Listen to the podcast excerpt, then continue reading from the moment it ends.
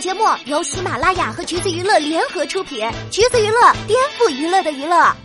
Hello，大家好，欢迎收听橘子新鲜报，我是橘子君钓儿。二零二零年的第一个工作日，大家有没有元气满满的度过这一天呢？今天呢，钓儿来给大家盘点一下二零一九年最好的内地大荧幕表演，同时也是对二零二零年有一个好的期许啦。希望今年能够继续出现这些让我们惊艳的好表演。我们来说说他们是怎么让观众感动流涕、开怀大笑以及若有所思的。首先，必须要说的就是王景春和咏梅的《地久天长》这部电影为我们贡献了今年最好的男女表演。王景春跟咏梅更是凭借片里的一对夫妻，获得了柏林国际电影节的最佳男女演员，之后又拿了金鸡奖的最佳男女主角。这也足以说明我国演艺圈里中生代演员的创造力和影响力是有多么的强大。他们即兴发挥的那场戏，坟头烧纸，长镜头一气呵成，自然到完全去表演化，仿佛就是看一对老夫妻在那烧纸一样。不夸张的说，当时看的调儿真的是泪流满面，不得不感叹表演是真的能够打动人。然后要说一说的就是陈妍希和张颂文的《风中有朵雨做的云》这部剧呢，其实让调儿挺震惊的，实在是因为陈妍希的形象发生了巨大的改变。清纯甜美变成了妖艳妩媚，虽然这两种特质不冲突吧，不过当陈妍希化着浓妆在台上唱歌，在车内看着早已不爱自己的男人发呆时，观众已经紧紧被他传达的情绪给抓住了。什么叫有灵魂的角色呢？这应该就是了。另一个不俗的表演就是饰演片中宋家丈夫的张颂文，就是完全没有表演痕迹的那种，单看他的 part，调儿以为自己在看纪录片呢。所以跟他对戏也是一件不容易的事儿。接下来年终一部姚晨的《送我上青云》也是引发了不少的讨论。年初姚晨已经在《都挺好》里面证明了自己，而在《送我上青云》里，她的表演最重要的就在于将这个角色融为一体。她剧中扮演的盛楠，并不像她以往演的那种雷厉风行的职业女性，而是一个非常真实的三十多岁的中国女性的状态，没啥钱，也没有爱情。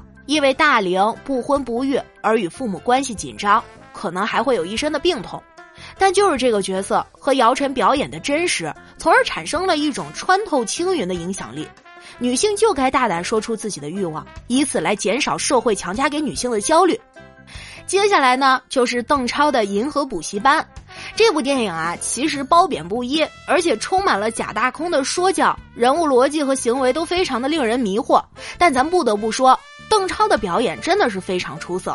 现实中，他本来就是两个孩子的好父亲，在作品里塑造父亲这个形象时，也比别的男演员多了优势。可能也是加了一些跟小花等等相处的经验吧。这个父亲形象和孩子做朋友，但也有传统中国式父亲的那种威严。最起码，调儿觉得他看向剧中儿子的那个眼神里是有爱的。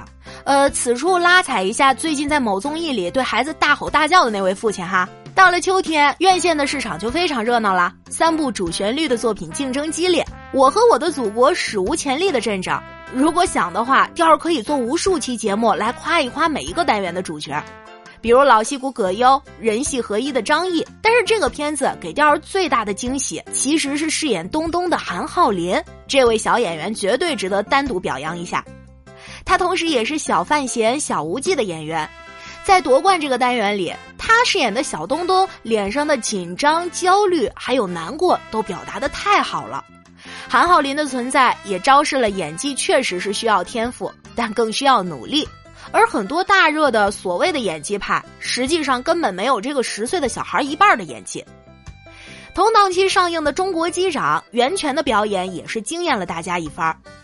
她在中国机长里身体力行的为我们演绎什么叫做专业的职业女性，看着她，你几乎跟唐晶联系不到一块儿去，完全让你相信这就是一个乘务长。为什么呢？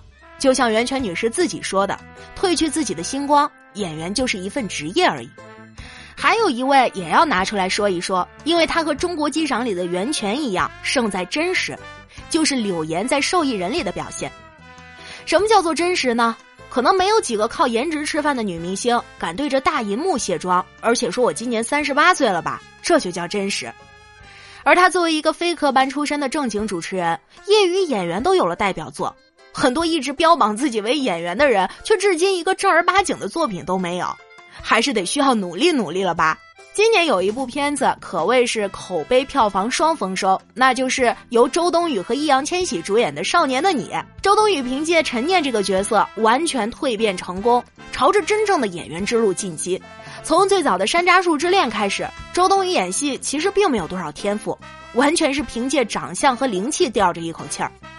而在遇到曾国祥及其团队以后，他很明显的知道要怎么接角色和揣摩表演了。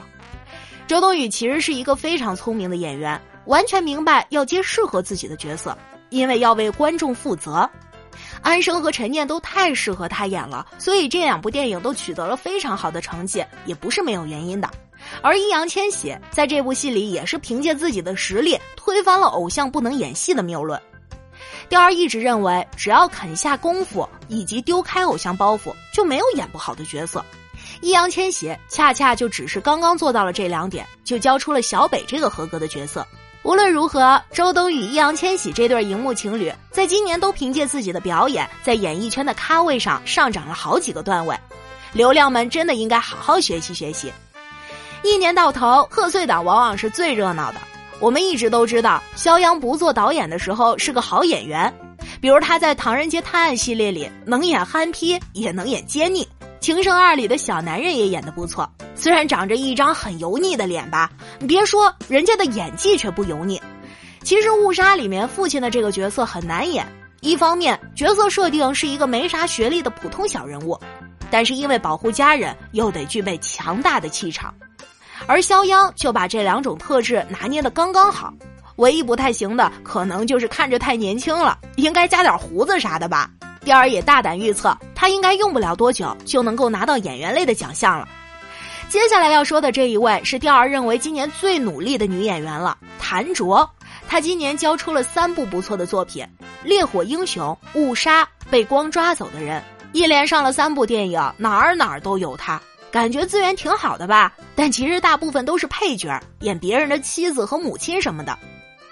自从我不是药神之后，谭卓的角色似乎也被限定在这一类型之中。不过《延禧攻略》爆裂无声，观众都知道他绝非只能演妻子或者母亲。虽然都是演妻子或母亲，但仔细看，其实人物也不太一样。《烈火英雄》中是伟大的妻子，《误杀》中是勇敢的母亲，《被光抓走的人》里是包容的中国女人。其实以她现在的咖位，大可以去演很多的女主角。但是谭卓明显是非常喜欢演员这个职业，也愿意在各种班底里打磨自己。希望明年他可以接到不同的女性角色吧。说到被光抓走的人这部电影，其实最令人惊艳的是白客，他的戏份加起来只有十多分钟，但是几乎贡献了这部电影所有的高光场景。寸头脏话的小混混，对外人拳打脚踢毫不在意，偏偏对发小情深意重，泪流满面。第二最大的感受就是王大锤终于甩掉了王大锤的标签，希望明年能有一个男配角的提名吧。今年最强的男配角其实非范伟老师莫属。《长安道》这个片子虽然不咋地，但演员都很好，焦俊艳、陈数两位女演员也都非常出色。不过范伟老师依旧是死累全场了，他演了一个道貌岸然的知识分子，虚伪、偏执、狡诈、阴险。这些都被他隐藏的很好，直到电影最后一刻才爆发。而最明显的就是在《两只老虎》这部电影里，即便有葛优、赵薇、乔杉、闫妮这些演员，但是他们都比不上出场不超过二十分钟的范伟。范伟的那一趴甚至可以单独拎出来做成一部电影了，仅仅拍了一下葛优的肩，戏剧张力和感染力就都出来了，真的很绝。所以啊，范伟老师值得更好的剧本。其实演电影呢，观众并不像电视剧那样在乎演员的美丑，而是你能不能迸发出银幕的生命力，这才是做演员的基本义务。不过，好的表演也要看班底、剧本是否扎实、角色是否出彩，以及导演的审美是否过关。在这些天时地利人和之下，演员们努努力、用用心，真的就不会差到哪里去了。